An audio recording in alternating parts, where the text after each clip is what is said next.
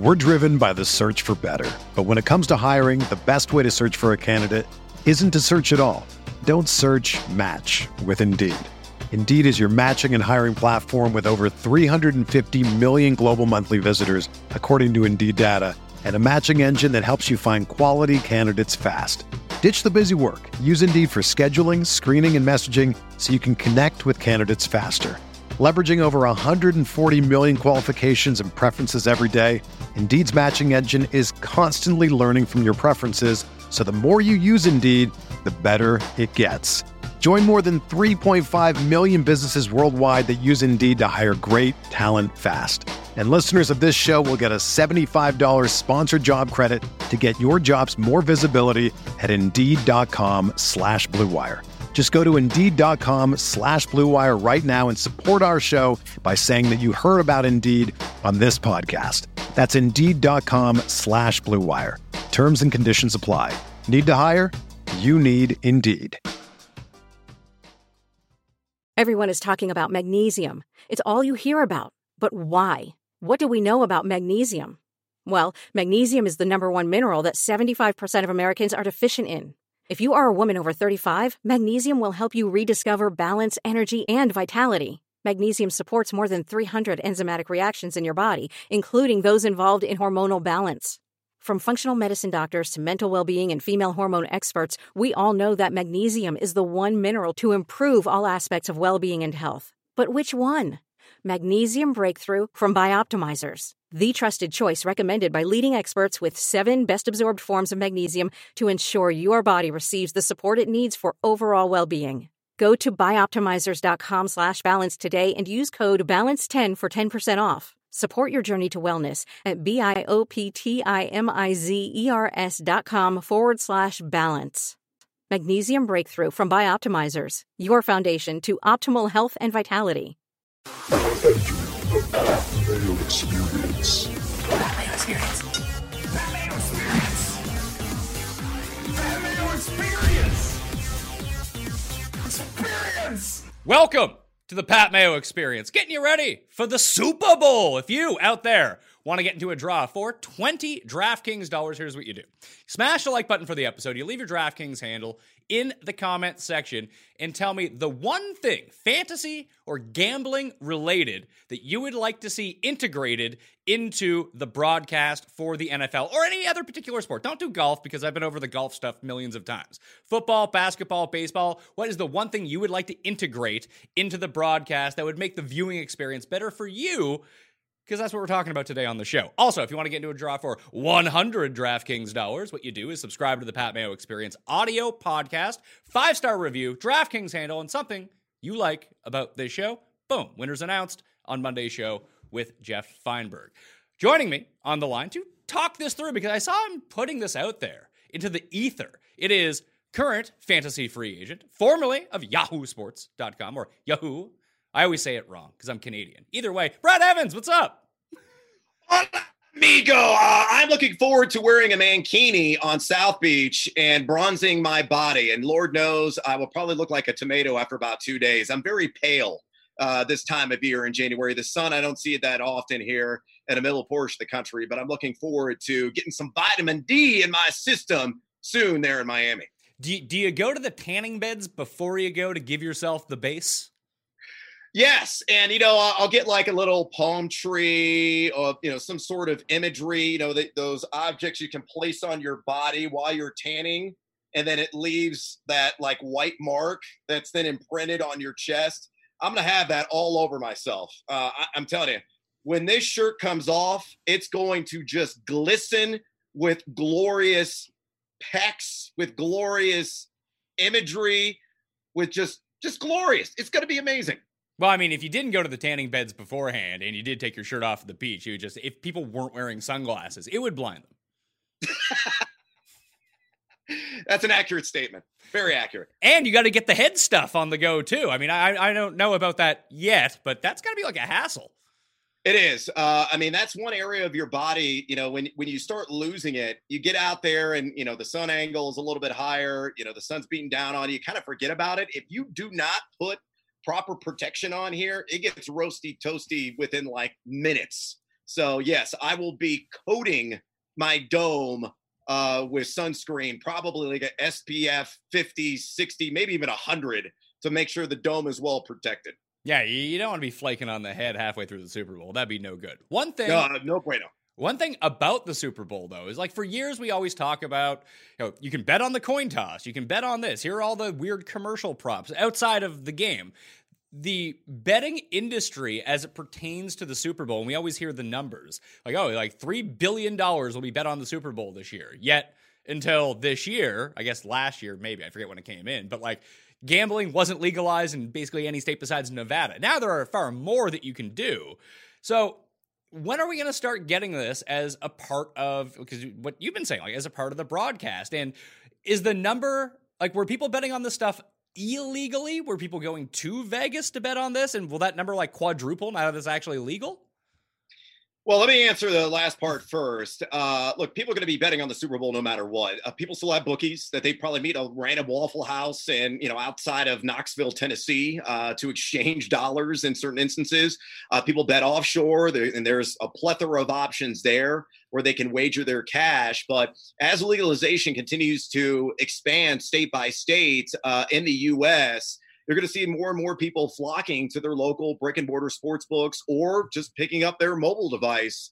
Uh, you know, I live mm-hmm. in Colorado, and uh, you know we're going to be launching here May 1st with mobile, and there's going to be you know, numerous uh, opportunities and applications you can download and place those wagers uh, instantaneously in the palm of your hand. So it's going to be convenience wagering, uh, but people do flock. I, I don't know necessarily that you know, the Super Bowl is not nearly the pinnacle of sports betting in Vegas or in Jersey every single year.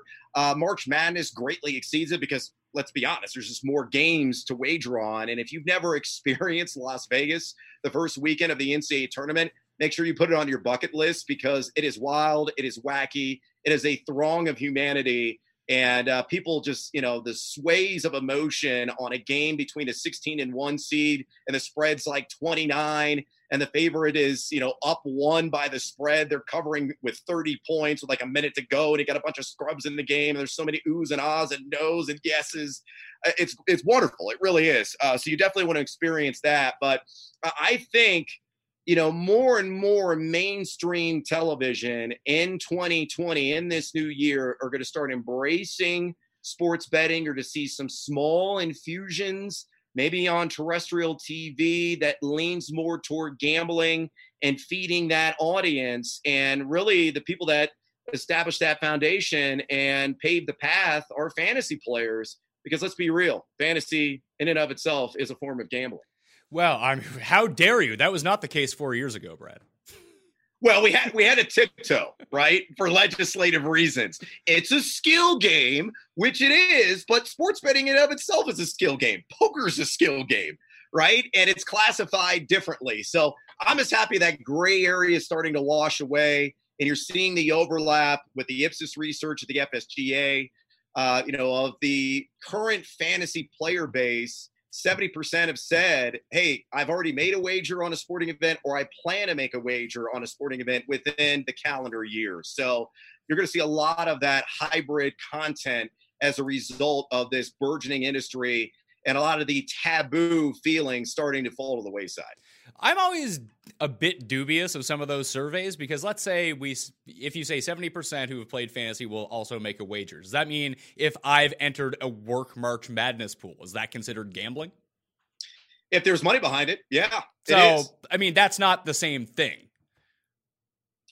Not entirely. Uh, I mean, it, I guess it has to have a certain qualification. So if it's a single action event, so if you're going to bet on the Super Bowl, for example, you're going to put 20 bucks on it. That's a single action event. If you're going to wager on a player prop in an NBA game, an NHL game, whatever the sport is, that's a single action event. So, uh, you know, we'd have to see what the exact uh, wording is that people have said yes or no to in regards to that research. But I think it's anything placing money behind, whether it's a pool or whether it's one of those single action events that qualifies as a sports bet. Yeah, I would think that something like a March Madness pool or a Masters pool, whatever it is, like something that's very easy to do. It has four boxes or it has a bracket and you write something in, you throw in 10 bucks and the winner gets paid know, 90% of the pot, second place gets whatever, depending on how the uh, you know Linda from accounting ends up winning and people are like, "Oh, fuck, how did this end up happening?" But e- either way, Get ready to enter the ring. DraftKings and Showtime Boxing have partnered to bring you closer to the action than ever before. Introducing the Showtime Boxing Pick'em game. For every 2019 Showdown boxing event, you can come out swinging.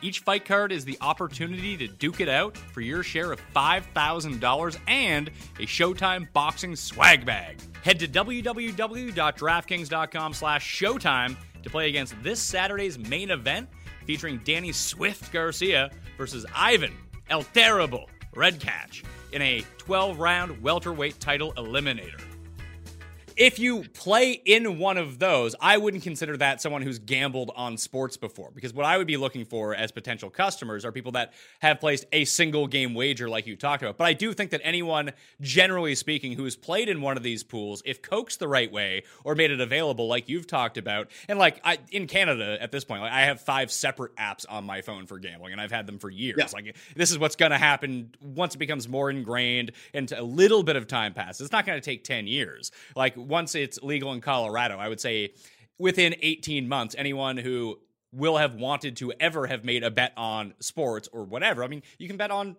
I guess it would be nice because the 2020 election's coming up. Everyone who wants to bet on or yep. against Trump can go do that through yep. their app as well. There's odds on everything. The Oscars, you can bet on all of it. So yep. I think that there's enough out there that you can bet on through these apps that if you play in a fantasy league or play in a pool for very low stakes, whatever, you could be coaxed with the right thing that came around that you would want to bet on. So I think that all those people are in the potential pool of customers. Yeah, and exactly, and that's what a lot of these companies, FanDuel, DraftKings, uh, you know, various other entities, uh, BetMGM, William Hill, all of these, uh, you know, PointsBet, all of these corporations that are in the sports betting business, what they are trying to appeal to, the code, the code that they're trying to crack is how do we lure the casual player. Um, you know, the the hardcore guys, uh, the guys that you know wear cheap suits and sit in a back room that's filled with smoke in Vegas, they're going to be wagering no matter what. They're you know true blue degens.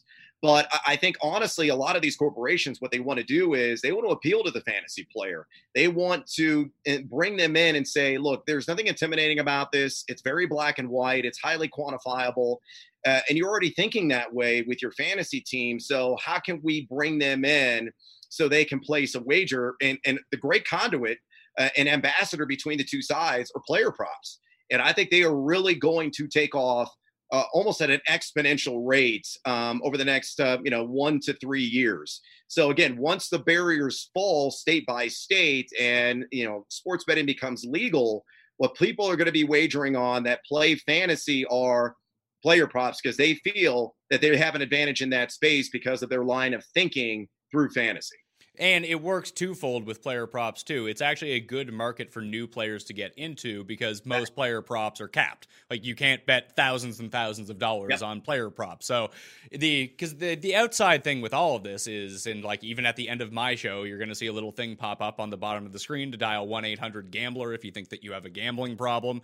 And a good way to do this is to maybe suck people in with the lower stakes stuff that you can't end up going broke on or be very difficult to do because you're having like 50 50 type wagers, and there's a max bet that you can put in. Usually, in a lot of places, like unless you have special access, it's like fifty bucks. It is. Uh, I, have seen a lot of caps. Uh, like the highest I've ever seen on a player prop is like five hundred dollars per wager. So you're right. It is like fifty dollars. It's about it, and and that's the perfect gateway, right, for those fantasy players. And it is still it still appeals to uh, to traditional sports bettors as well. And, and, I think you're seeing this right now too with the DFS crowd. Uh, the the advantage that DFS players have has shrunk considerably from like 2015. I saw the ROI in like 2015 was over 20 percent. Uh, across you know traditional DFS outlets, and now it's just over seven percent. Uh, the algorithms have gotten more sophisticated. The means of delivery have gotten more sophisticated. But I think what you're seeing is a lot of professional DFS players are starting to pivot away from DFS, and they're going to player props because there are better values there. They're still using a similar strategy. Of number crunching to try to maximize some of those one-on-one player matchups and say, okay, this is an excellent value. I'm going to place the over on Lamar Jackson rush yards, and he's going to obliterate this total by 20 to 25, and I'm going to rake in the process. So it's it's slowly evolving. It's slowly morphing into player props really growing in popularity. But until uh, a lot of these big sportsbook companies start marketing it appropriately, uh, it's going to be more of a niche than the mainstream. So, as it pertains to actual coverage, because you keep saying mainstream, and I have a hard time thinking that anything like next year, just throw that out the window for NFL season. Uh, so, let's say even in three years from now, that we're still at a point where realistically, the only like major network that is putting out like a Sunday morning type show. Like I do a Sunday morning show on YouTube in the DraftKings app. Uh, when you were at Yahoo, you guys were doing a Sunday morning show. Each specific spot that houses fantasy football does a fantasy football show. But the only one that's really broken through to be given that like slot is Matthew Berry's show, uh, the yep. fantasy show on uh, like with Matt Hasselbeck on Sunday mornings that yep. runs counter to Sunday Countdown. And fantasy's been around and like been a real thing for like 15 years now, and that's all that we got on actual TV. I, I this feels like whether it's the CBS All Access app, ESPN Plus, it feels like this is where the gambling stuff is going to live and it won't live on terrestrial TV.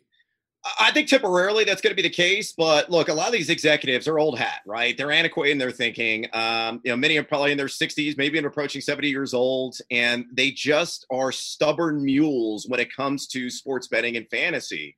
And you look at the landscape, there's just too much money to be made. Um, I mean, even if you just incorporate a single segment that is a fantasy betting hybrid and it's backed by DraftKings or FanDuel or whoever, and they put, I don't know, half a million dollars behind it, that's a step in the right direction. What I am really pounding the table for is to have a voice on the desk. You know, the problem with a lot of these primary shows, whether it's on CBS, NBC, main ESPN, um, or Fox, it, it's just jock talk and all they do is speak in cliches. Oh, we got to establish the run. I mean, I think there's enough space there to have different perspectives. And the great thing about the fantasy and betting audience, we're all about advanced analytics. We're all about trying to find that individual matchup to take advantage of, to exploit for our personal gain. You could take that line of thinking, you could take that data that's out there and apply it to the NFL and at least have a different opinion, a variance in opinion, instead of uh, you know the classic of well they need to throw the ball more. I mean it's just so boring. We don't need Rob Riggle doing comedy segments. I, I think there is a large enough audience, and the estimate right now of sports bettors and fantasy football players in Canada and the United States combined is around 100 million. Uh, I think it's even larger than that. I think that's a conservative estimate, and it's only going to grow. They need a voice at the desk to play to those perspectives and to challenge some of the conventionality that a lot of these jocks are just spewing randomly out of their mouths. So one of these days, an executive producer is going to have an epiphany and they're going to insert somebody in there that has the energy, that has a personality, that's more than just a numbers nerd, uh, and can convey that message clearly and succinctly to a general audience. But I don't know when that's going to happen. Hopefully sooner rather than later.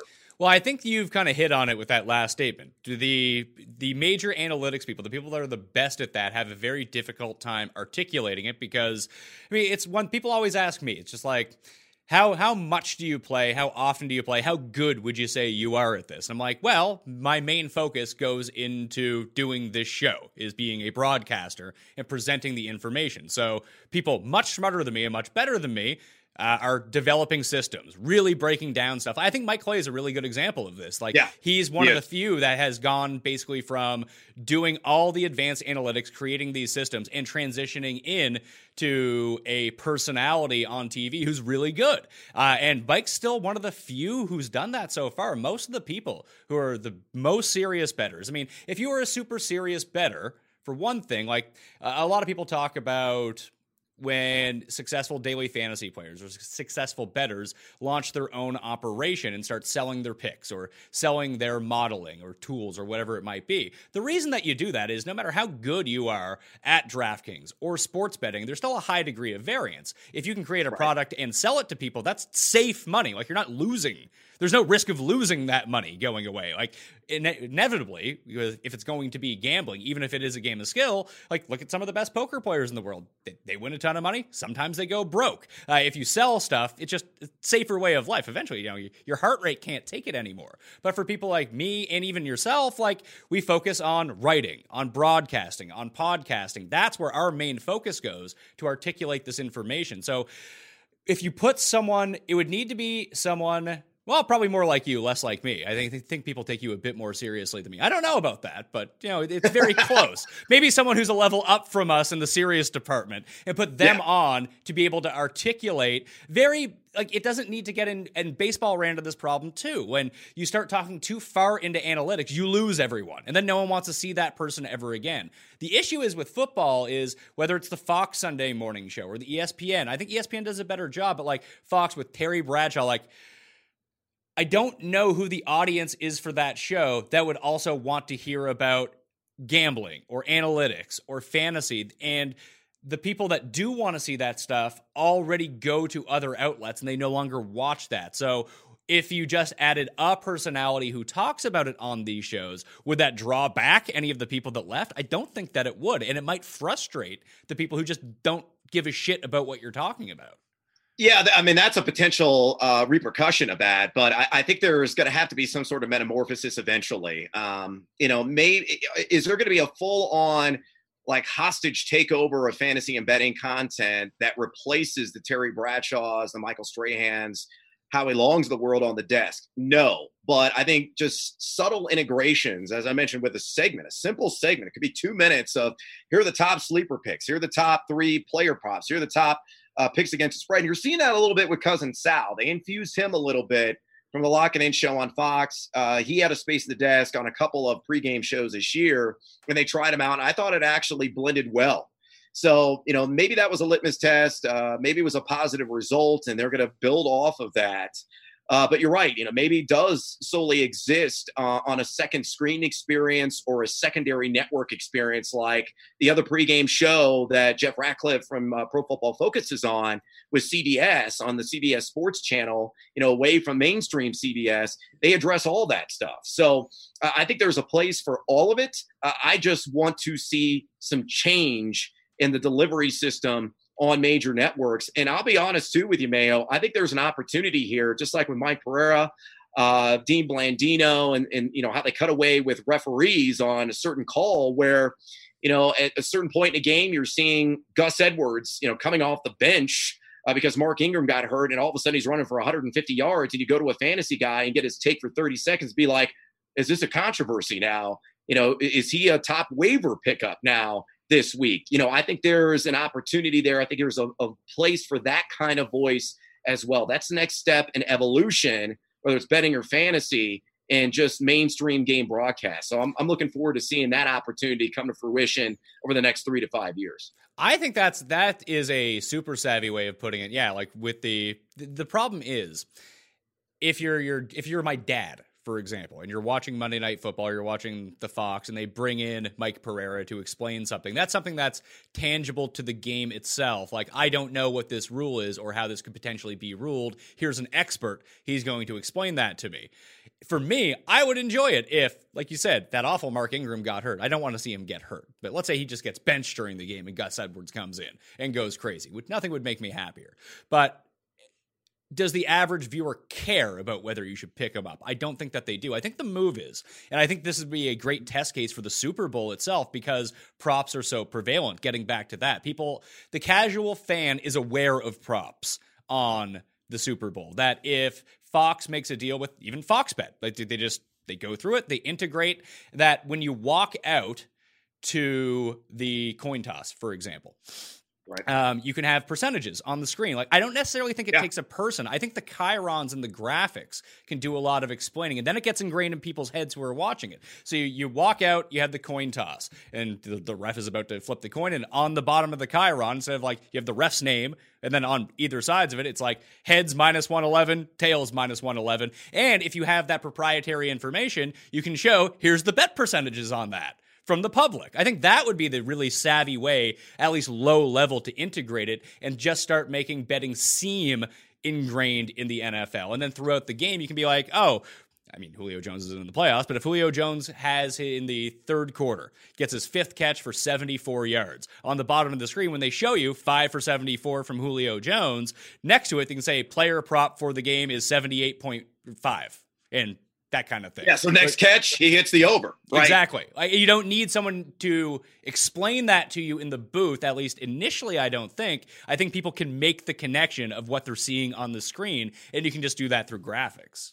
Well, and, and to kind of take another step further too is that you know in-game live betting is is going to be massive in the United States once people are educated, and, and that's one of the biggest hurdles right now in this market in particular. Is it's just new, and um, you know a lot of people don't understand just basic against the spread, total bets, whatever it is, player props.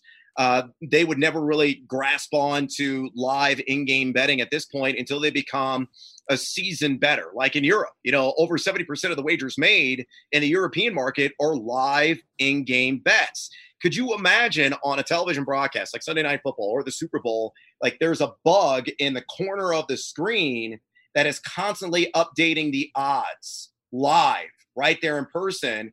And they go to commercial, it's still there on the screen, you know, maybe with a an L bar inset, whatever it is, and you can go to Fox Bet as you mentioned, and with Fox, you know, having the Super Bowl, you can go and wager on that live bet immediately.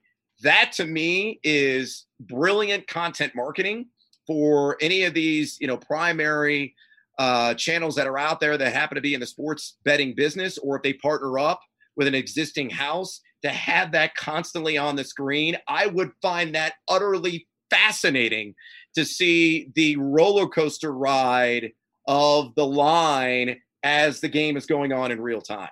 And it would be really cool too, just to even go on that. Like if there's going to be a challenge in the game.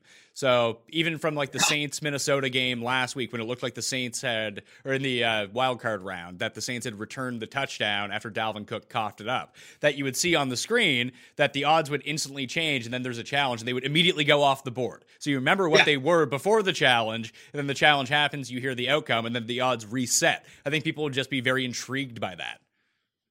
Yeah, I think they would. And look, these are just simple integrations, uh, simple evolutions that can be infused in a broadcast right now. Uh, are we going to see it when you turn on Sunday Night Football next year? Maybe not, but there there may be some integrations that will come to the forefront. I mean, we, we've already seen more infusions, particularly with Cris Collinsworth uh, through his uh, ownership of Pro Football Focus and the advanced analytics that are there. Look, the NFL is just slow to take. Uh, they operate at a three toed sloth speed compared to some of the other sports that are out there when it comes to advanced stats. I mean, baseball's been in the advanced stats world, you know, since Bill James and, you know, various others out there and, and you know, baseball forecaster and, and Shandler and what he's done, where it became just a part of the game starting in the 1980s. The NBA with their plus minus system and all their advanced stats and, you know, putting, you know, computer chips and balls and tracking all that stuff, they've really embraced it. Um, college basketball, it, it's part of the vernacular now. And you're talking about Ken Pomeroy's advanced stats there and, and efficiency ratings and points per possession and all the stuff at a granular level. It's it's there. It's prevalent everywhere. The NFL is just old school uh, in its approach, and I think that is starting to change. So eventually, like I said, evolution takes time. Um, you know, fantasy's uh, been uh, uh Brad. Brad, I actually heard evolution doesn't exist. That's fake news. uh, do you live in Kansas? I don't know. Um, so you know, there's certain areas of the world. Yes, that is true. But uh, look, I will say this. Um, you know, evolution does take time, and fantasy's been around for you know ages but it really didn't explode until the advent of broadband internet connections and, and, when they became readily available in the early 2000s so you know we're 15 to 20 years into the massive popularity of this virtual game and i think it's it's now that you know, at the end of the day, executives, companies, they're all about the bottom line. They're all about making money. There's just so much money to be made with all this, you know, this rat race for brand awareness with all these major sports books that they have to innovate. It is going to force their hand. So changes will come. Again, I just don't know how quickly they're going to take hold. The issue with the NFL is the NFL is such a print fest as it is that they don't. I mean, of course, everyone always wants to make more and more money. It's just once you're so far ahead of the other sports, is that you fail to basically look in the cracks to find you don't, you don't look in the couch for change anymore because you just have hundred dollar bills just in your wallet. You're like, yeah, whatever. You can have the twenty five cents. So the NBA, in order to catch up with the to the NFL, and they're not caught up to the NFL, but they've done a significant job over the past ten years. The Adam Silver was basically the first one to really embrace sports Yeah. betting and what this can do with our sport. Here's how we're going to update our television product so you can see as much of it as possible. Make it easy. Embrace social media. So I think that because, like I mentioned, the Super Bowl is the place where networks try to roll out a lot of the things that you're going to see for next season of the NFL. So Fox is going to have three or four new things on their broadcast, whether it be a new font design, a new bar at the top, a new bug on the screen, something, some sort of new way to integrate everything in that will be a part of their regular Sunday broadcast in 2020. Uh, that's where they'll debut it. Then the other networks will see it and be like, "Oh, we need to catch up with this." Like that's the marginal innovation that happens in broadcasting in the NFL right now. But even as something simple, you mentioned the live odds on the screen, potentially player props and a chyron. What if during the Super Bowl we saw, you know, let's say it's the Ravens, and I mean, we should know who it is by now, but whoever it is, they come onto the field and, you know, it's a mediocre offense, or even just to scale back to that Titans and Patriots game from the first round where there was just a bunch of punts all the time.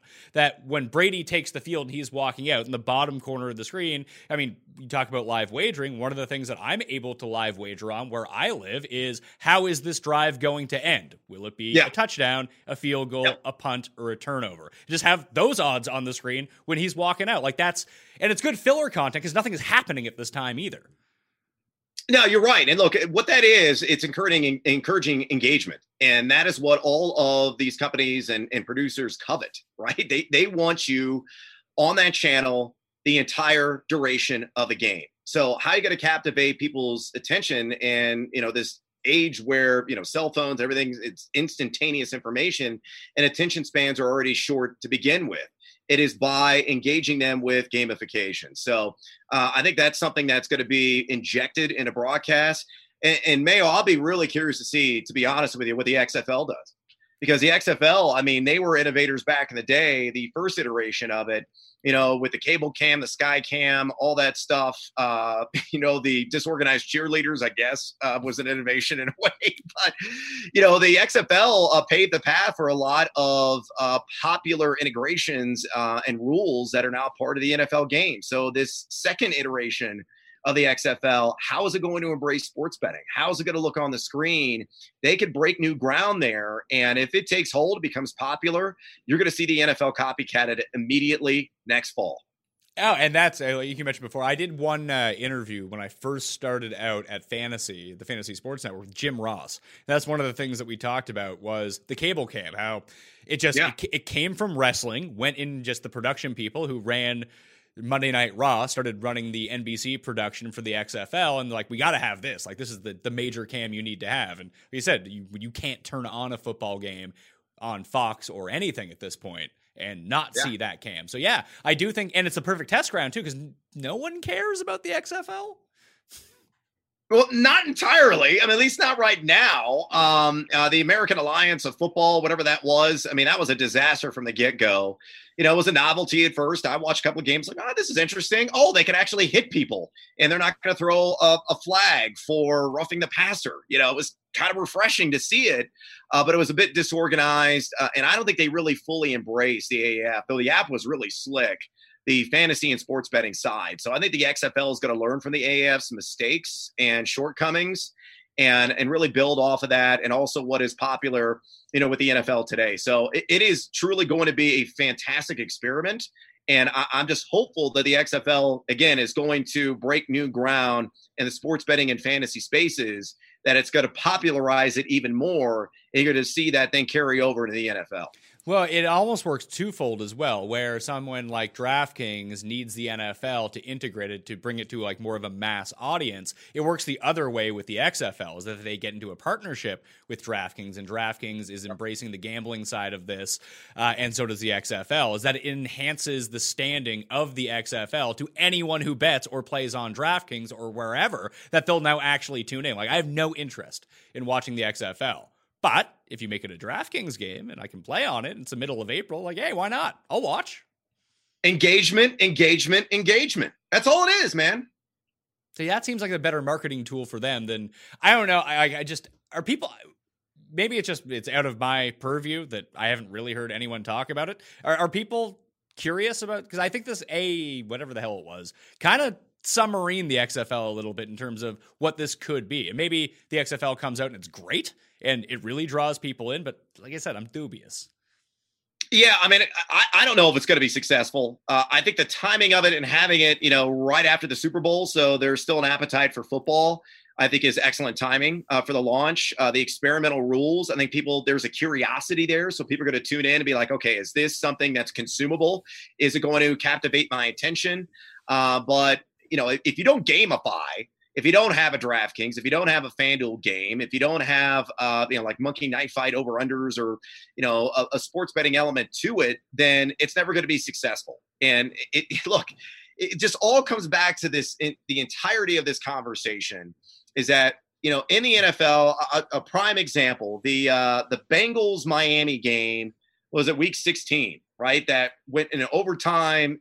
Nobody's watching that. These are two lousy teams outside of the Miami market, outside the Cincinnati market, and I would say that within those markets themselves, maybe they have half the normal audience that they would have had, you know, the first five weeks of the season when they were still alive that were actually tuning into that. The people that were so in, involved in that game, that were so in tuned in that game, they were fantasy players and sports betters because, you know, we had the fantasy playoffs aligned. Somebody was like, oh my God, I got Ryan Fitzpatrick. I streamed him. I picked him off of waivers. He's having the game of his life. DeVante Parker's catching everything. Oh my God, I won my championship.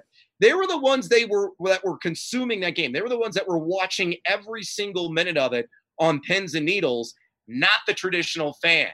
So again, it, it just comes back to engagement and fantasy and betting is the ultimate in that category. Do you think that an NFL broadcast with people talking about some sort of hybrid of fantasy and gambling could actually work. I'm not talking about for instead of Al Michaels and Cris Collinsworth, it's two people talking about gambling. But as a second screen experience on potentially the Peacock streaming service or yeah. on their website, whatever it might be, on the NBC Sports channel concurrently while the other game is going. Do you think people would tune into that? Because I'm not sure for a single football game. I think it works better that just incorporate gambling into the red zone channel. Yeah, I think that's that's the point I was going to make. It's, I mean, you've already seen it with Directv and their Fantasy Zone channel. They're already doing this now. I mean, if you got game rights and you have a lower third screen with my ugly face or your pretty face on air, uh, Mayo, and you're talking about you know the sports betting aspect of this the player prop aspect the fantasy aspect of it. There is certainly an audience. There is certainly an appetite for that. Uh, I think there is a, a, larger appetite across all sports for an OTT network, um, and you, have seen some of it that's out there right now. But I think it's uh, it's it has to be personality driven, and it has to be transparent. I mean, that's going to be the biggest key in the American marketplace. And you know, in Canada, once Canada legalizes, uh, you know, sports betting in full, is that you know if you're watching a Toronto Maple Leafs game or something, and you know you pick uh, the opposing team, the Canadiens, um, you know, on the puck line, and end up losing that, and Toronto somehow gets the win in the cover, uh, you got to come out and say, yeah, I was wrong on that. Um, you know, people will they gravitate toward personalities and they gravitate toward honesty. And if you're just like some slick Willie and somebody that is, you know, blowing smoke up people's keisters, uh, they're going to immediately turn you off. Uh, they're not going to follow you. You know, they're not even going to want to fade you because you're just, just not being truthful. You don't want to be Vegas Dave, right? you, that's what you don't want to be. You don't want to be a shyster. You don't want to be somebody that's just pulling wool over other people's eyes, thinking you're, hey, I'm the smartest guy in the room hey, uh, take the Ravens at minus 10,000 because they're favored by 15 against the Bengals uh, on the money line. That's my lock of the day. Uh, and then you just, you know, cook the books, essentially make yourself look like you're the smartest person in the room. At least you claim you're hitting at a 70, 75% rate. Truthfulness, honesty, transparency, personality.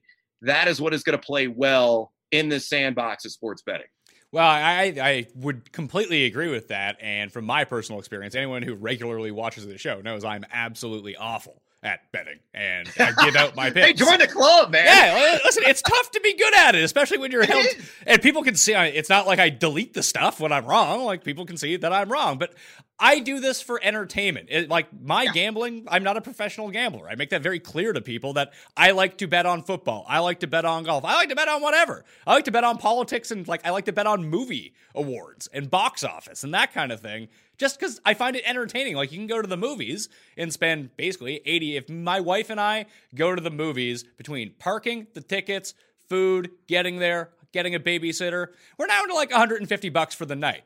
I Yeah. mean, or we can stay home watch a movie and I can put a 100 bucks on a on a game and I can watch the game and she can watch something else or we can watch them both at the same time because everyone has 18 different devices now that it's entertainment and that's all it should be because 99.9999% of people who bet on sports are not pros whether they consider themselves pro or not they're not winning at least Yeah, and the other thing here too, and just kind of you know piggyback on what you're saying is, you know, people are always like, my model, my system.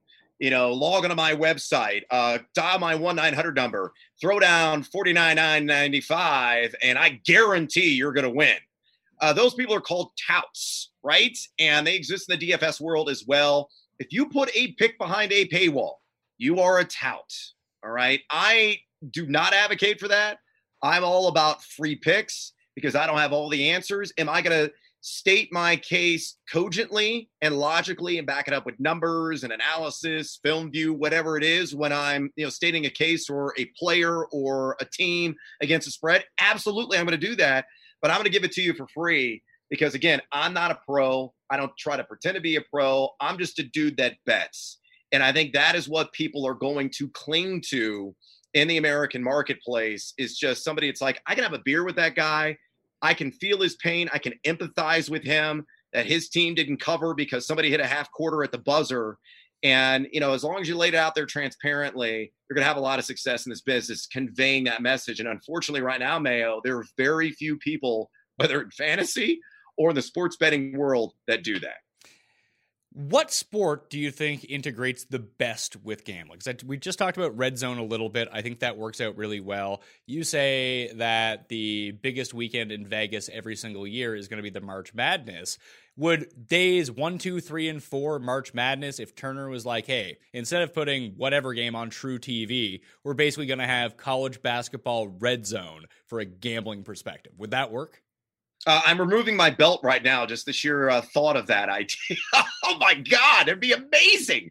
And that's one thing that I, I don't understand how, like, DirecTV had rights to the NCAA tournament, and you could go and you could have like uh, the, the quad box or an octo box. So you'd have like eight games going on at once on one screen. I- never understood why they just didn't have a singular channel, like you said, and they would just do cutaways based on where the action would take them. Those buzzer beaters uh, that were timely. You do get some of that on the main channels now that they'll you know go away from a blowout game and they'll go like hey this uh this xavier game's coming down in the waiting moments they're down two they got the ball with five seconds to go let's see if they make the three to advance and survive onto the next round but if you had a singular channel with that focus and it was a sports betting focus just i mean they would have a printing press of money just Well, back could- up the damn truck Yeah, yeah. You just stand at the back of the train when they're tossing off money, and it's all yours. There's there's no Yeah, one there to compete for it. Yeah, but a lot of this has to do with who owns the rights to it. Now that the NFL has locked themselves back in to these deals for nine, ten years, uh, and that includes the digital platforms. Like I think for the audience and us being people that work inside the industry, that we would have been better off if Facebook won the rights to it.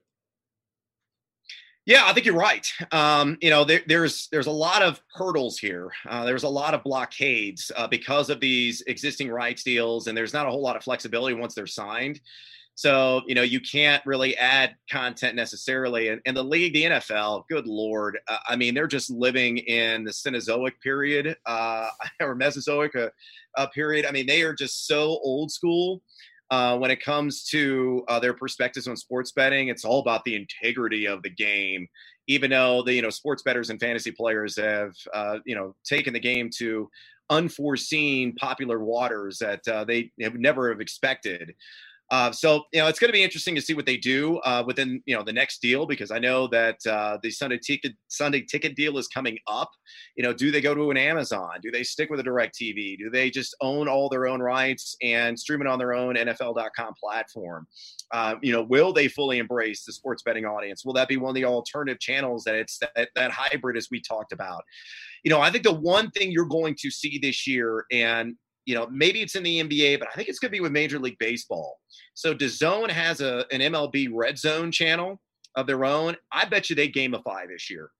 Uh, I think that channel, if it's going to have any success, if it's going to grow any of the audience, because as you know, you and I both know that fantasy baseball is stagnated. Dead. There's not any growth there. Uh, you could say that it's it's almost dying to a certain extent, but it's certainly plateaued. And if you're going to encourage higher engagement, if you're going to encourage new players and those casual players, you're going to have to gamify. And I think a great way of doing it is infusing that into their DAZN MLB red zone type. I think it's called change up broadcast. So that's something to watch here this summer to see if that actually comes to the table. Well, uh, up here in Canada and outside of the United States, uh, it's funny. DAZN has done such good work in marketing themselves recently that everyone calls it DAZN now, not DAZN, which is not DAZN. Yeah, just a huge step in the right direction for them. Right. But they, but they own the rights to digital Sunday ticket everywhere else in the world outside of the United States. So when I am on my computer or on my phone uh, and they lease it to some of the terrestrial networks up in Canada. So I believe Rogers and Bell both own it, which are the two major telecommunications providers and the uh, cable providers up here. So they lease it out to them to put on their channels, and they'll pay like a sub fee to DAZN. But like if I'm on my iPad and I want to pull up DAZN, that's where I have to watch Sunday Ticket. The issue becomes that no matter how good your internet is, there's always going to be lag. lag always. Yep. And it's yep. not significant. Like the first year he was up here, it was a fucking disaster. It was like yep. three minutes behind, it would cut out, and people they had to give everyone their money back, which they did, which was really nice. They actually I had a friend who was so upset with them. He called them. He lives in Calgary. They came to his house and gave him a Sunday experience. Uh, they bought they brought beer, they brought chips, they brought food, and like rehooked up everything to make sure that like everything was cool and he would remain a DAZN customer, which I thought was a pretty cool way to yes God, I mean, they're not going to do it for everyone, but apparently they did it for him. But now we're three years into this, and it's like, I don't know, a five to ten second lag, which doesn't seem like a lot, but if you want to integrate gambling into it, it is because it actually is the perfect platform for all of this because you're watching football on TV. That's one thing. Maybe you have a smart TV that can be integrated in this. But if you're watching on your computer or you're watching on your iPad or your phone, if DAZN did a deal with one of the gambling providers for this baseball product and you could quad screen baseball or double screen baseball and bet at the same time just by touching the screen, now you're printing money. Yeah, and I think baseball is uh, is a great place to experiment with this because it is a slower sport, right? I mean, just uh, the fact that from pitch to pitch it can take upwards of you know 25 to 30 seconds.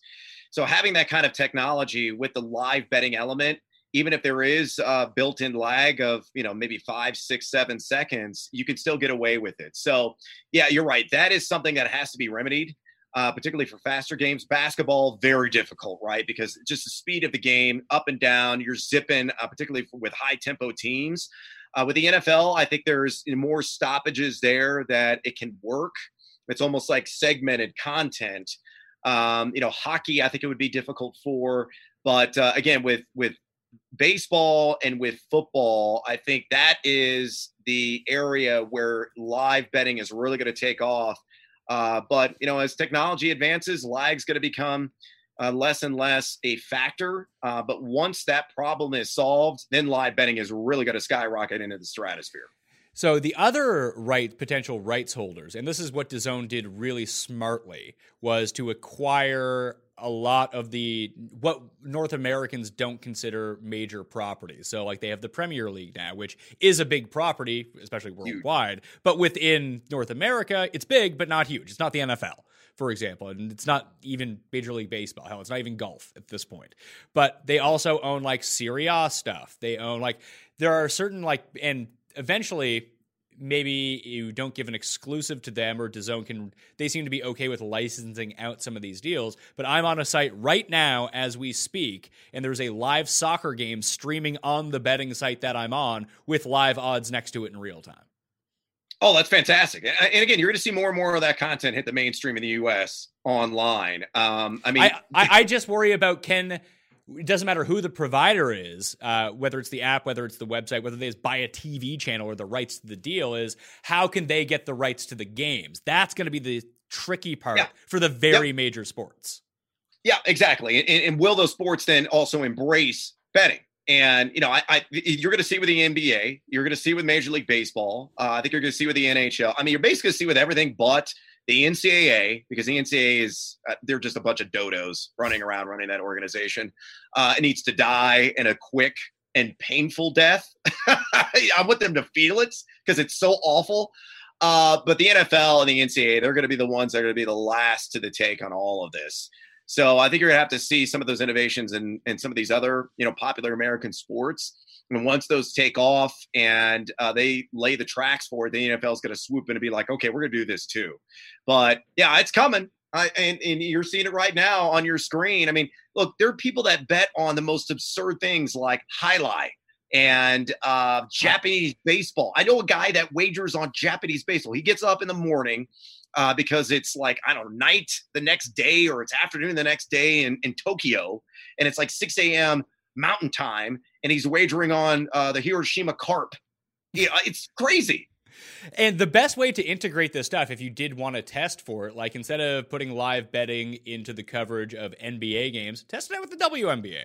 Then if it like Yeah. goes wrong, then most people aren't lining up. I mean, uh, there are really sharp bettors who like hammer WNBA bets because Oh, yeah, definitely. because the market is so soft because so few people bet on it. But like you could do it for European Tour golf before doing it for the PGA. Like you could do it the XFL before doing it to the NFL. Japanese, the Japanese or Korean baseball league before bringing it over to MLB just to test the waters and get this stuff right. By the time that you implement it into the major American stuff, then all of a sudden it's you know, there's no test period anymore. It, this works. We know it works. We know how to do this. We've tried it out. It's a basically like the minor league baseball of gambling. Yeah, precisely. And- And that's all they need. Somebody just needs to try it. They got to push in the entire stack of chips into the middle of the pot and say, all right, we're going to go full bore on this. And, you know, you track the results, you see what the engagement's like. And I think people are going to be astonished at the spike that it's going to generate. And you're right. Maybe the WNBA is it. I've heard the same thing too. Is like there is so much sharp action in that sport. It's insane. And, and you know, there's to be people out there be like, oh, well, uh, these ladies are to be throwing games. No, they're not. You know, and the great thing about legalization of sports betting is that there's it creates a paper trail. If you don't think games are being fixed now, then you're living in the dark because there are games being fixed in markets where sports betting is illegal uh, within the black market. It usually happens in college sports and college basketball. Point shaving is a thing, and sometimes you can find it, sometimes you can see it firsthand. And if you, you if you're looking for subtleties and you're looking for those instances, they're there. Uh, but if you legalize sports betting um, and cast a light on that kind of shadow industry, then it creates, like I said, that paper trail that should eliminate these instances of kids throwing games. Or Yeah. here's what you do: just kill the NCAA and actually pay these guys. that that would be nice. But the what you're hitting on is I think that people don't what people don't understand about like fixing games and things like that. It's like it usually happens with two really small schools for one thing, whether it's Always. in basketball or football. Because you, you wouldn't want attention on it for one thing. And the part that people like the casual observer doesn't understand, it's like, oh well, this team lost by 23. Uh, did they throw it to lose? No, they threw it because the spread was 24 or the spread was 22. That's where it comes in. Yeah, guy's missing uh, critical free throws. Uh, he makes like a dumbfounding pass that happens to go out of bounds. Dude, that stuff happens. It happens a lot. And you're right. It is usually with like a Big West team or an American East team. Um, you know, it's like Maine versus uh, St. Bonaventure or some nonsense, right? Where it's usually a smaller team that nobody's really paying attention to. There's maybe three, 400 people in the stands and they get away with it. That's where these games get fixed. And again, you know, is it going to completely eliminate legalization, those instances? Probably not. But I think it's going to minimize those cases uh, once you know sports betting is legalized within a particular state's borders. I think the sport that does this the best right now in integrating at least some semblance of gambling into their broadcast, and I think it's the reason it sold for so much money uh, when it was just a few years ago, and ESPN acquired the rights to it, is the UFC. Oh, 100%. Well, I mean, look, the UFC is is you know all about Vegas. It's all about Jersey. It's all about that sports betting atmosphere and boxing, you know, to a certain extent. But UFC, you know, it is a blood sport. No matter if you like it or hate it, you know, it's not my jam. Uh, I'm not really into it, but uh, I know a ton of people that do wager on it, and that is why that sport has taken off. Uh, I mean, Dana White, if you point blank asked him, "Hey," you know, what is the singular key to success for this sport, or give me your top three reasons. I guarantee you, sports betting is going to be in that mix. He gets it. Um, you know, this is why they, you know, they they tailor the broadcast in a certain way to that audience. Um, you know, it is engaging content and is manufactured perfectly for the sports betting audience. And like when the guys are like walking out to the octagon, or this guy, tail of the tape, you know, reach, weight, height, odds. Yep. Like it's that easy. Yeah, it really is that easy. And and you know, it's it's just subtleties. That's all we're talking about, right? In in pulling that in and placing that stamp onto mainstream sports broadcast. That is the future. It should be the present soon. Uh, at least my hope. Fingers and toes crossed on that. But again, man, once uh, these old hat executives fall to the wayside and guys in our 40s or like me, you know, start taking over some of these executive producer roles and they understand the space, they get it. Uh, it will be a game changer, and you will not be able to avoid it for the you know probably the remainder of this century. Forever. Well, the curious thing that I'm looking forward to is when the PGA did this deal with DraftKings that you know, they're official partners now. I have, as someone who is a contractor for DraftKings, we're talking on the DraftKings channel right now, and all my content is geared towards DraftKings coverage. I have no idea what this actually means. All I know is that I do a two minute video for the PGA Tour digital now. That that's the only thing that's really happened so far. I'm curious to see if there is integration somehow with the broadcast in golf because the sneaky little thing about the PGA and golf in general is that it's actually the best sport to bet on. It is. And I think just taking your two minute clip that you're currently doing for DraftKings and, and putting it on a broadcast for Fox, uh, but they it won't. On, it, it, it goes up on, it goes up way too late on a Wednesday on the PGA Tour Twitter account. That's it. Yeah, see, and that's lame. Like that that should be injected into the broadcast itself. I mean, that's a simple initial step to get where these broadcasts need to go, right? Um, in, in the PGA, maybe they're going to be the first to uh, really, you know, take this on full throttle. I mean, that, like you said, that's a sport that is it is tailored perfectly for sports betting, perfectly. So why not take your little two minute segment and instead of putting on the PGA Twitter account, yeah, you know, I actually put it on the broadcast, you know, right before you know Tiger Woods tees off that day because that's when everybody's tuning in. That would make the most sense and where they can maximize their buck.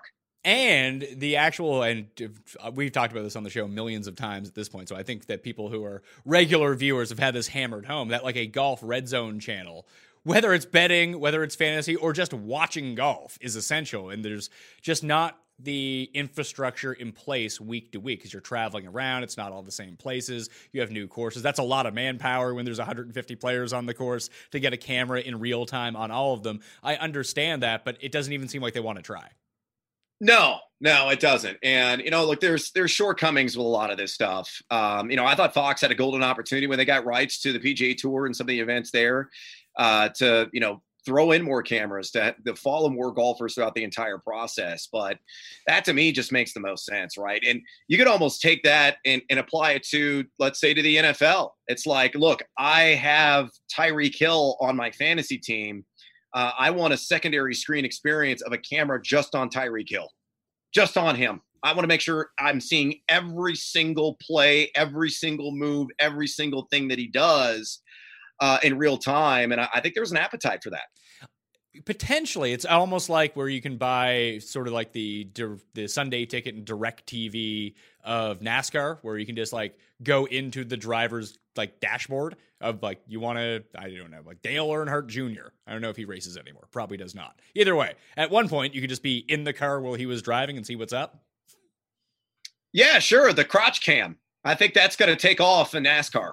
No, but uh, it's an actual thing. Like, there'd be like a dashboard cam, and you could hear what was like being said between him and his team, like, well, he's racing around. I don't know. like, it's not for me, but apparently it was a thing or is still a thing, and people like that. Well, yeah. I mean, uh, you think about like uh, the PGA Tour, if you think about NASCAR, those are individual driver player sports, right? People cling to Tiger Woods. Uh, people cling to Davis Love III back in the day. It's like Davis Love III was my guy. And that's all they care about. That's all they want to watch. Earnhardt or whoever it is, uh, Danica Patrick when she was a thing in NASCAR. That's all they wanted to watch. Uh, that is an individual driven sport. Both of those genres are, um, unlike some of the others that are more team sports. But I think baseball certainly that way uh, because of the fantasy mindset. The NFL is definitely that way because of uh, the growth and popularity of fantasy. Uh, maybe in the, um, really, it could apply to, to all major sports when you really think about it. Well, one of the pitches that I made, I think it was in 2013, 2014, when I was actually talking to the MLB network, was if you had the live rights to these games and you can set up the streaming services. Now, like you said, DAZN has it. I think believe they had the digital rights at the time, or were, were trying to re- acquire it. Is that do a partnership with DraftKings? And what people can do is that instead of I have a four box on the screen, I have a two box, and I can input basically my lineups the players that I want, and then you would have uh, basically a system in place that once you plug in your players, that it would basically become on demand for them. So if you have Giancarlo Stanton and whoever, if there's a Yankees game and an Angels game going on at the same time, but you have two Yankees and one Angel in your lineup, when your Yankee is up, it flicks to him. When your Angel is up, it flicks to that game. When he's up, then it flicks back to the Yankees game when your guy is up. Or if your pitcher's on the mound, you can have him in the little box in the top when he's pitching. It goes away when he's sitting on the bench. Like stuff like that and the, the problem is we can sit here and bullshit about it all we want. I don't actually know how difficult this stuff is to do in terms right. of the actual the manpower. Coding, the yeah. manpower, the cost, the coding that goes back into it. But I think that unless you have people talking about these ideas, it might not ever occur to a development team to try this stuff out in the first place. No, and look, it's just look at general broadcast overall. I mean, there it is not evolved much. I mean, uh, terms of the messaging, it's either a two or three man booth. I mean, we had the Booger Mobile. That was fun and exciting. We just have, we we just have Booger, and that's good enough. yeah, drawing drawing uh, you know penises and balls uh, on air pretty much every single broadcast, which you know keeps me enthralled, keeps me entertained because uh, I'm just like, oh yeah, it's the open penis formation. Thanks, Booger, for that one. Um, so I mean, I guess there there's some entertainment value there, but you know, there, there have been some innovations. We talked about the cable cam and XFL and how the NFL took that on, and now it's you know a mainstay in all of its broadcasts. But you know, it's it's still at its core pretty much the same concept it's been for the last 50, 60 years since television was invented. So eventually, you hope there's going to be next steps. And it all comes back to having that fantasy voice, whether visually with numbers and data on the screen, or jackass like me or you uh, with cutaways or being even a part of the booth. I don't think anybody would ever want that. I'm not saying I would want that either. Uh, spouting off their opinions from that perspective. So during the majors on the Fridays, uh, Fienberg and myself end up doing a what we call a cut sweat show.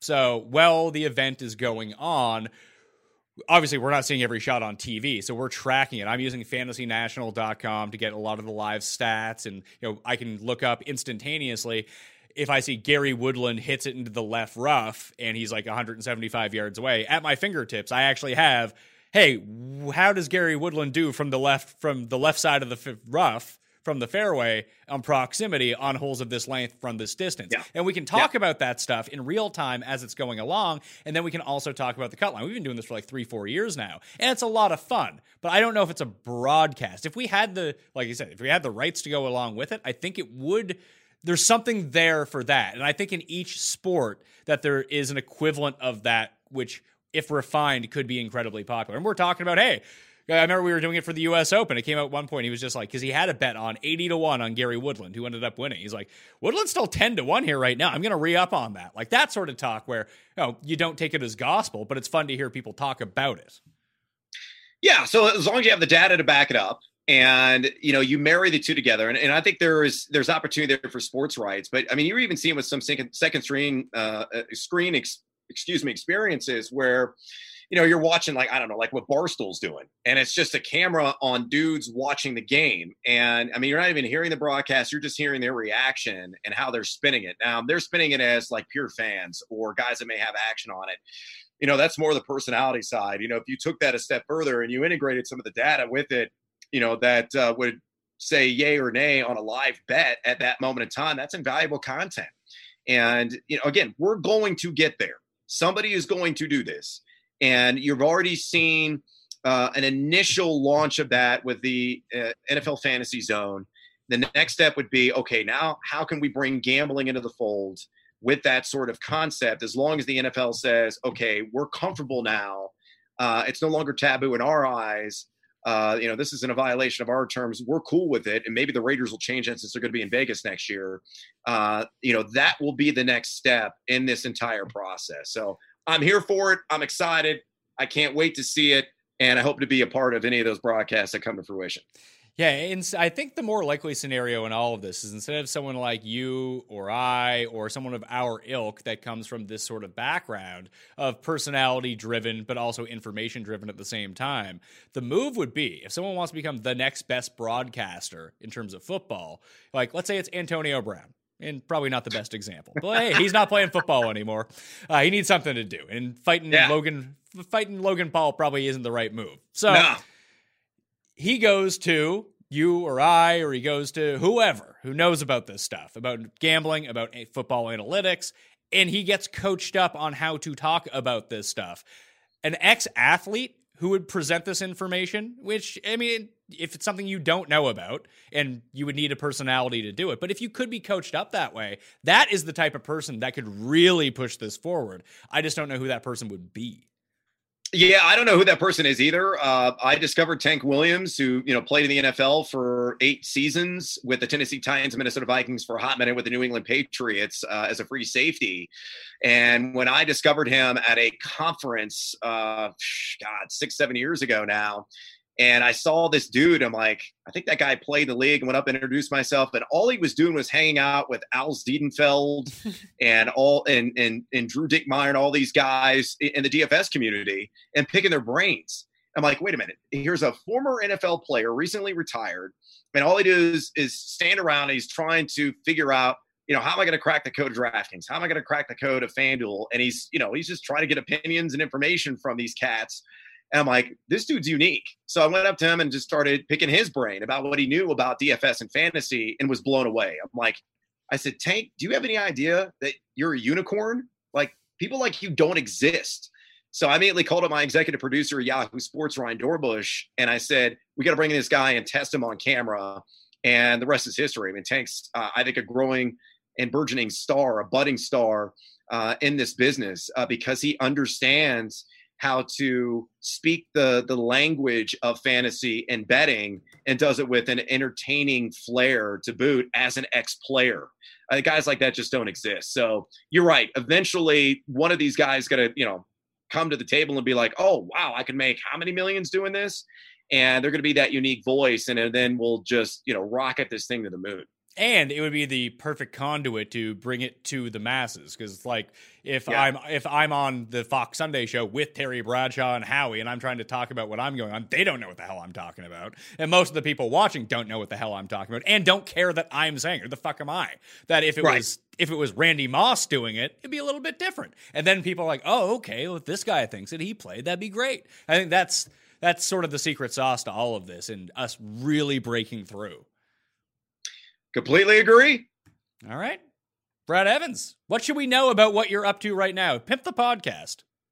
Uh, yeah, I've got a podcast I do with Brandon Funston called The Fantasy Record. Uh, you can download it, uh, Apple Podcasts, Google Podcasts, wherever you download and listen to your podcasts. Uh, we're going to be doing that once a week uh, throughout the entire offseason. We break down a lot of player props, uh, picks against the spread, fantasy perspectives galore. We'll be doing some uh, stuff around March Madness as well, which is one of my specialties. Uh, right now, I'm just a free agent, drinking a lot of tequila uh, putting on a nice little uh, layer uh, to my table bumper. And uh, thinking about doing some hardcore illicit drugs to just kind of get through some of these lean weeks until I get a new job. So hopefully nobody's going to drug test me uh, because it's going to spike. I'm going to be like the Josh Gordon of fantasy experts when it's all said and done. Well, you're in Colorado. Just go buy. I mean, if you don't want to start at the very, very bottom and the hardest of the hard, just go buy all the weed you can, just smoke it all, and you'll like pass out for three days, and you'll wake up and be like, hey. It's time to start working Hey. again. This is great. Hey, we may be lo- uh, legalizing hallucinogenic mushrooms. oh my in god! the next election. It, it nearly passed this last election. It's a thing. Have fun with that, man. Freaking out, man. Uh, just don't go into public. I'll tell you that much. No, Uh, I will not do that. you can follow. Oh, you change your Twitter handle too. Has that been annoying?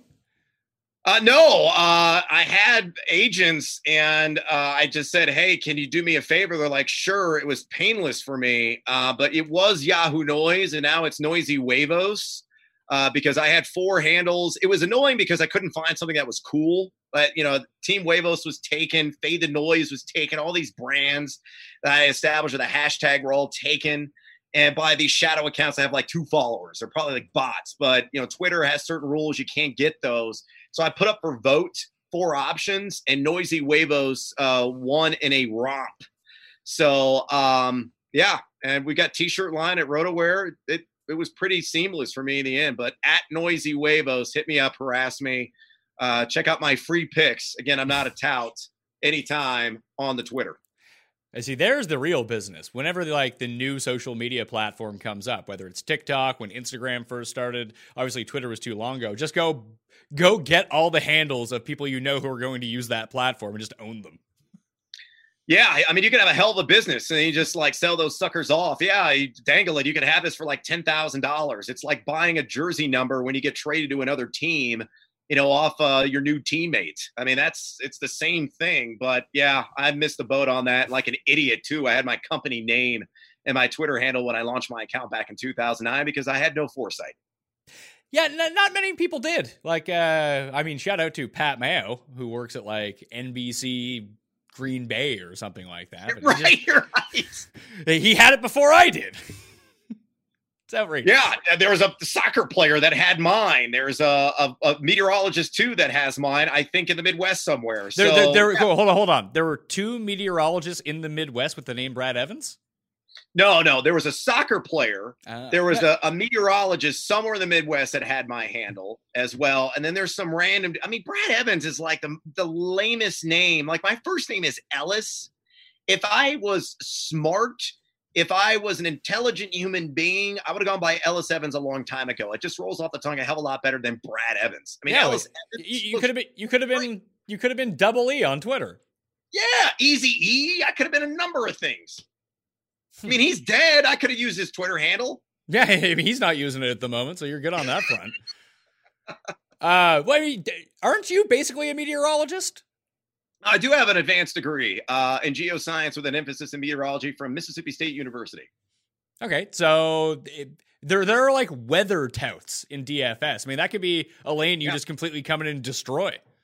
Uh, yeah, I mean, if somebody wants to put me on camera, I've played Weather Brad on Fantasy Football Live over the years. Uh, rarely, but I live for those moments. Uh, I thoroughly enjoy the opportunity to spout about mid-latitude cyclones, uh, gale force winds, and a variety of other meteorological terms that nobody has any idea what I'm talking about. See, that's the best part. If you talk about the stuff that people don't know about, you can never be wrong. I got the wrong profession. I should have stayed on that meteorology course then. And this is a great thing about whatever profession that I chose, whether it was in weather or whether it was in fantasy, I can be wrong well over half the time and still have a job. Yeah, and people, that's always my favorite thing is when people are just like, "You're wrong so often. I should have your job." It's like, well, you can have my job. Go nuts. Uh, but uh, can you can you do it though? Is the thing. No, it- it's all about entertainment. It's all about versatility. That's what people don't understand about what we do for a living in the fantasy sports industry. It's like the most accurate people on Fantasy Pros, you know, that are the top five consistently every year. You go to somebody who's a fantasy player, I would say seven out of 10 probably couldn't name one in the top five. I don't know. where- I wonder if Sealy ended up in the top. Sealy's uh, Justin. Sealy's usually there. He's, yeah, he's Sealy, usually- Sealy, Sealy lurks. Yeah, he, he would be he would be one of the people that you know somebody could possibly name, but others they were just like, I don't know who that guy is. Oh, he's really good at uh, predicting uh, week to week. Well, maybe I should follow him. But look, what sells at our space, we're entertainers.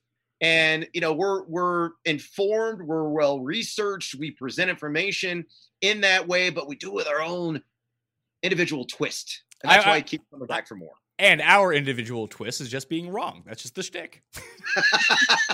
that's correct. Uh, if you out there want to get into a draw for 20 DraftKings dollars, smash a like to the episode, leave your DraftKings handle in the comment section, and tell me what sort of integration you would like to see gambling wise or fantasy wise into broadcast for sports. Just one. Maybe it's an easy one, maybe it's a big one. I just want to hear what you have to say. And if you want to get into a draw for 100 DraftKings dollars, subscribe to the Pat Mayo Experience audio podcast. Leave a five star review, DraftKings handle, something you like about this show. Not necessarily like this this show, but like this show as a macro view of the show if you want to. You can do micro view too if you really want to. With the macro view of the Pat Mayo experience, you'll be in a draw for 100 DraftKings dollars. Winners announced on Monday's show. That'll do it for me. Enjoy all the Super Bowl content we got coming out, and I'll see you next time. Pat Mayo Experience. Experience. This is the story of the one. As head of maintenance at a concert hall, he knows the show must always go on. That's why he works behind the scenes, ensuring every light is working, the HVAC is humming, and his facility shines. With Grainger's supplies and solutions for every challenge he faces, plus 24 7 customer support, his venue never misses a beat. Call quickgranger.com or just stop by. Granger, for the ones who get it done.